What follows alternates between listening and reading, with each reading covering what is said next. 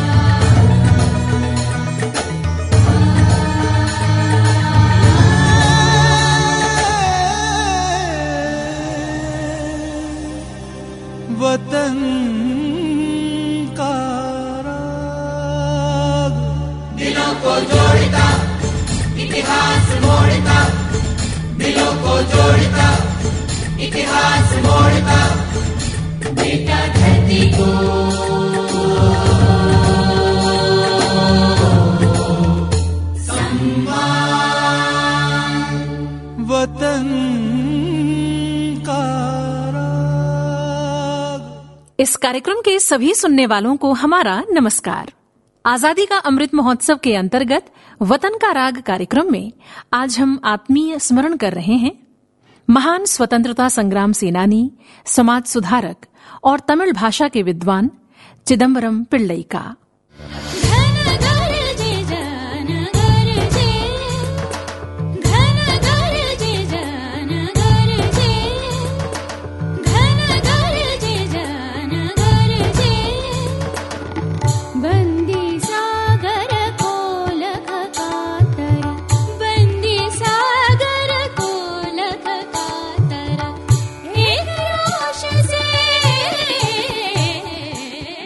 आज़ादी के यादगार तरानों पर केंद्रित राष्ट्र वंदना के विविध स्वर, जन गर्जे, अंग्रेज़ी राज के दमन लूट और आतंक के प्रतिरोध में भारतीय जन का उद्घोष। जन गर्जे, स्वराज संस्थान संचालनालय की प्रस्तुति। जन गर्जे।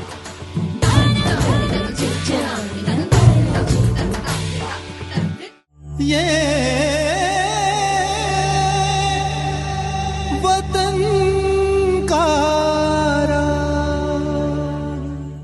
अनुभूति जो अपनी जन्मभूमि को माँ तुल्य सम्मान दे, धन्य है। वो भावना जो मातृभूमि की स्वाधीनता के लिए कंटक पथ पर चलना स्वीकार करे, प्रणम्य है। ऐसी ही भावना मन में लिए अनगिनत भारतवासी अपनी आज़ादी की लड़ाई में शामिल हुए। उत्तर से दक्षिण तक, पूरब से पश्चिम तक, पूरा भारत इस स्वाधीनता समर में संलग्न था। दक्षिण भारत के एक ऐसे ही स्वाधीनता संग्राम सेनानी, समाज सुधारक और तमिल भाषा के विद्वान थे चिदम्बरम पिल्लई चिदम्बरम पिल्लई का जन्म 5 सितंबर सन 1872 को तमिलनाडु के तूतुकुड़ी ज़िले के ओट्टपिडारम नामक स्थान पर हुआ था उनके पिता उलगनाथन पिल्लई एक वकील थे तथा माता परमाई अम्मा एक धार्मिक आस्था से संपन्न महिला थीं। छह वर्ष की उम्र में चिदम्बरम पिल्लई ने तमिल भाषा का ज्ञान प्राप्त किया। घर पर उन्होंने रामायण और महाभारत की कहानियाँ सुनी। खेलों के प्रति भी उनकी गहरी रुचि थी, इसलिए उन्होंने कबड्डी, घुड़सवारी, तैराकी, धनुर्विद्या, कुश्ती और शतरंज खेलना सीखा। इस तरह उनका एक समृद्ध बचपन रहा। उनकी स्कूली शिक्षा तिरुनेल वैली में हुई तथा पिता की ही तरह वकील बनने का सपना लिए तिरुचिरापल्ली से उन्होंने कानून की पढ़ाई की। पढ़ाई के बाद वो ओट्टपेडारम लौट आए और वकालत शुरू की। संत रामकृष्णांतर से चेन्नई में हुई उनकी मुलाकात ने उन्हें देश हित में कार्य करने हेतु प्रेरित किया। संत रामकृष्णांतर स्वामी विवेकानंद आश्रम से संबंधित थे। उनसे प्रभावित होकर ही चिदम्बरम पिल्लई का रुझान देश और उसकी राजनीति की तरफ़ हुआ। तमिल के प्रसिद्ध कवि सुब्रमण्यम भारती से वो चेन्नई में मिले। साहित्य के प्रति उनके भीतर सदा से प्रेम था, इसलिए दोनों के बीच आत्मीयता बढ़ती चली गई। सुब्रमण्यम भारती के विचारों और शब्द संपदा से वो इतना प्रभावित हुए कि दोनों अभिन्न मित्र बन गए। वंदे मातरम् वंदे मातरम्।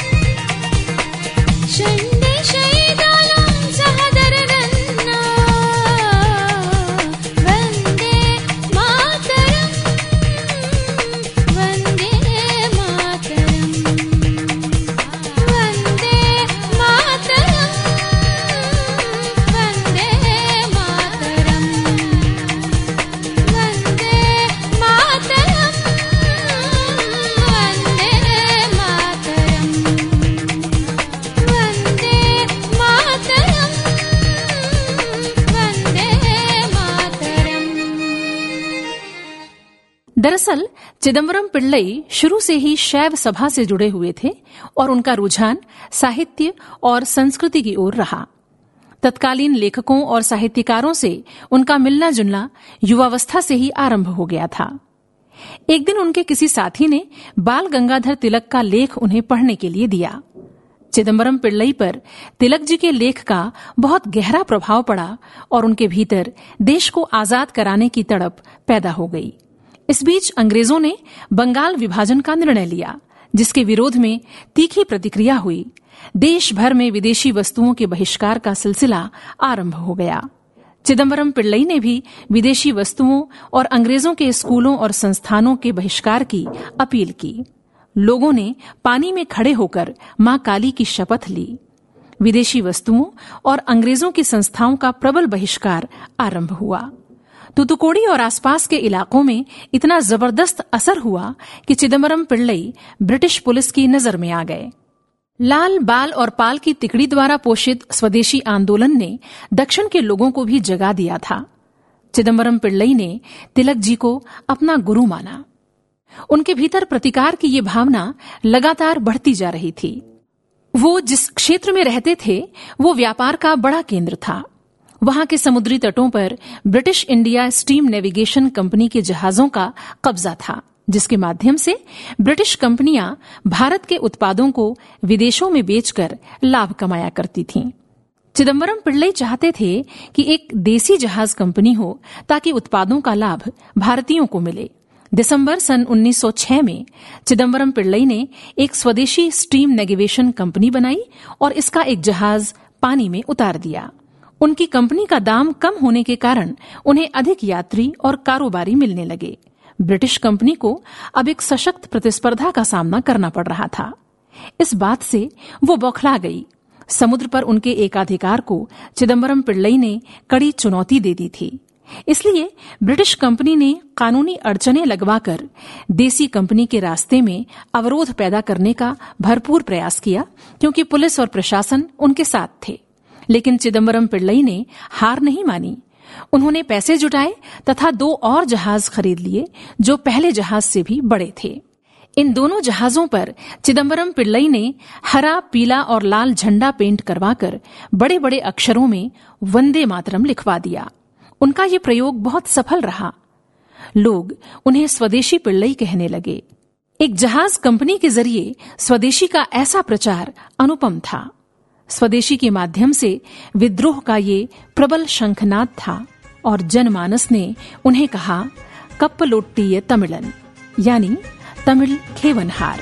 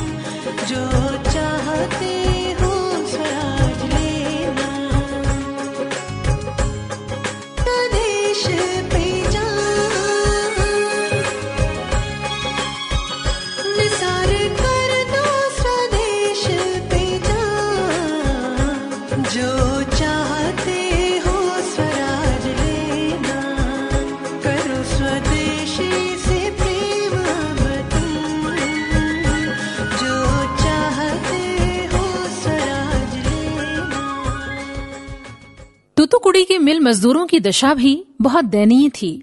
सख्त काम की शर्तों के साथ उन्हें बहुत कम वेतन दिया जाता था।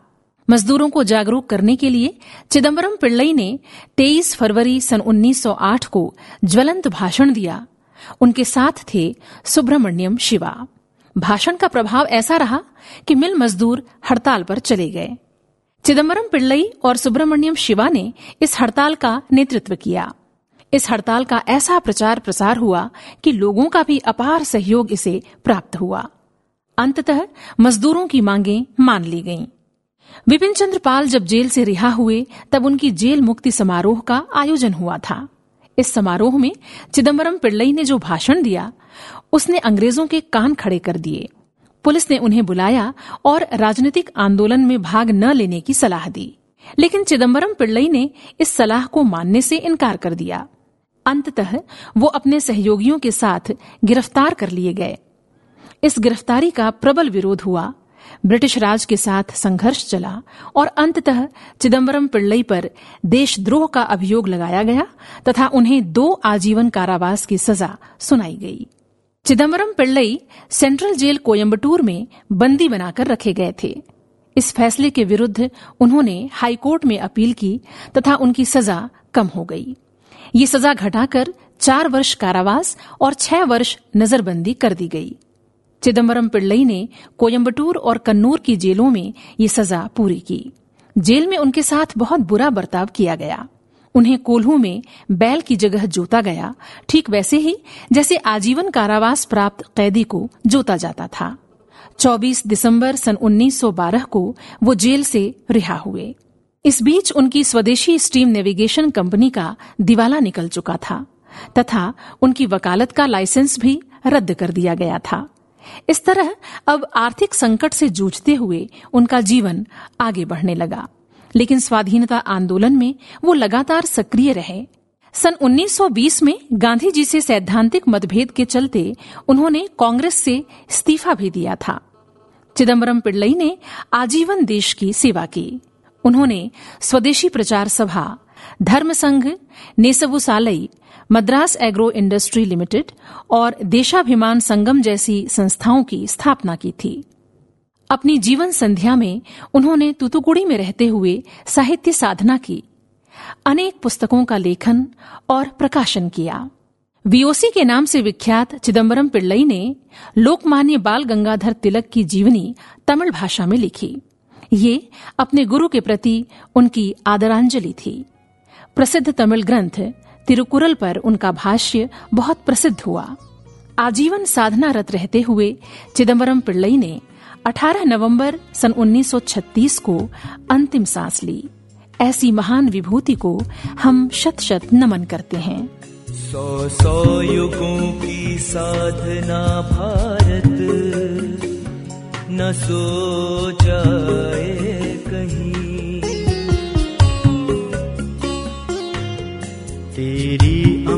आराधना आरत। न हो जाए कहीं। सौ सौ युगों की साधना भारत। न सो जाए कहीं। तेरी अमृत आराधना आरत। न हो जाए कहीं। वह तीव्र तप की धीरता बलवीर की बलवीरता। वह तीव्र तप की धीरता बलवीर की बलवीरता। धन जन्मयी गंभीरता तुझको। न रो जाए कहीं। सौ सौ युगों की साधना भारत न सो जाए कहीं।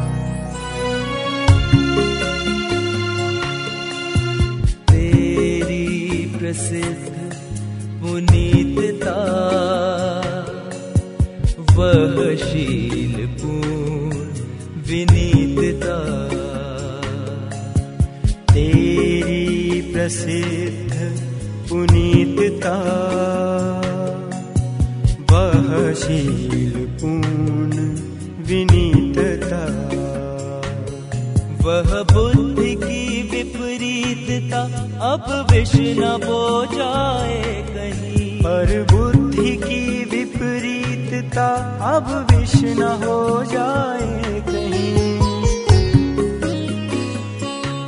सौ सौ युगों की साधना भारत, न सो जाए कहीं।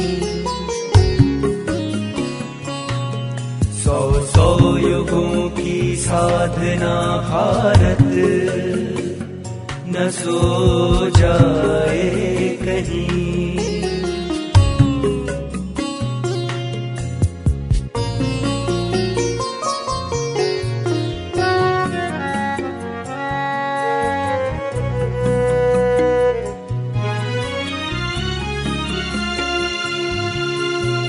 वह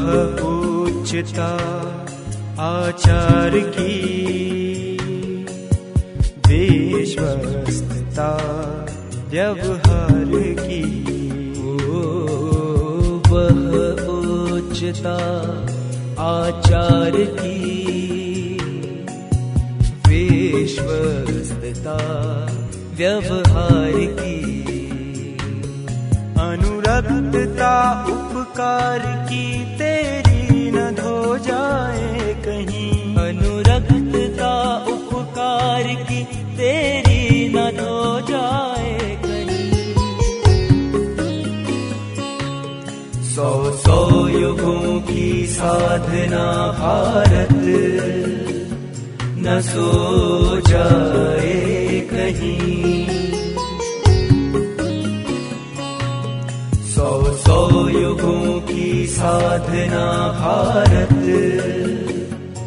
सो जाए कहीं।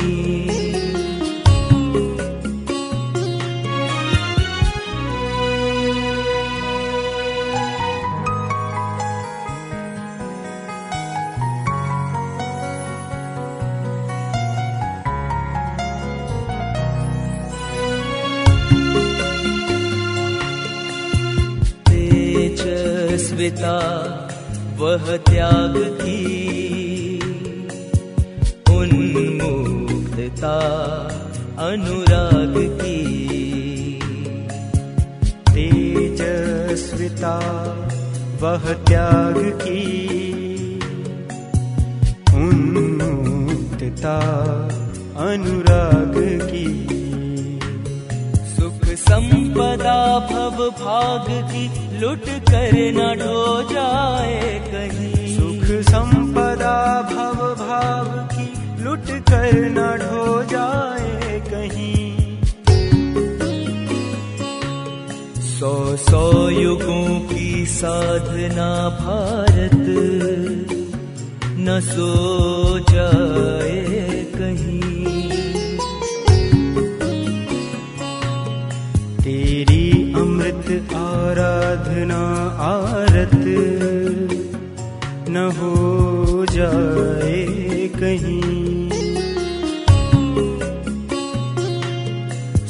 सौ युगों की साधना भारत। न सो जाए कहीं। ये वतन का अभी आप सुन रहे थे कार्यक्रम वतन का राग और प्रस्तुति स्वराज संस्थान संचालनालय। संस्कृति विभाग मध्य प्रदेश की।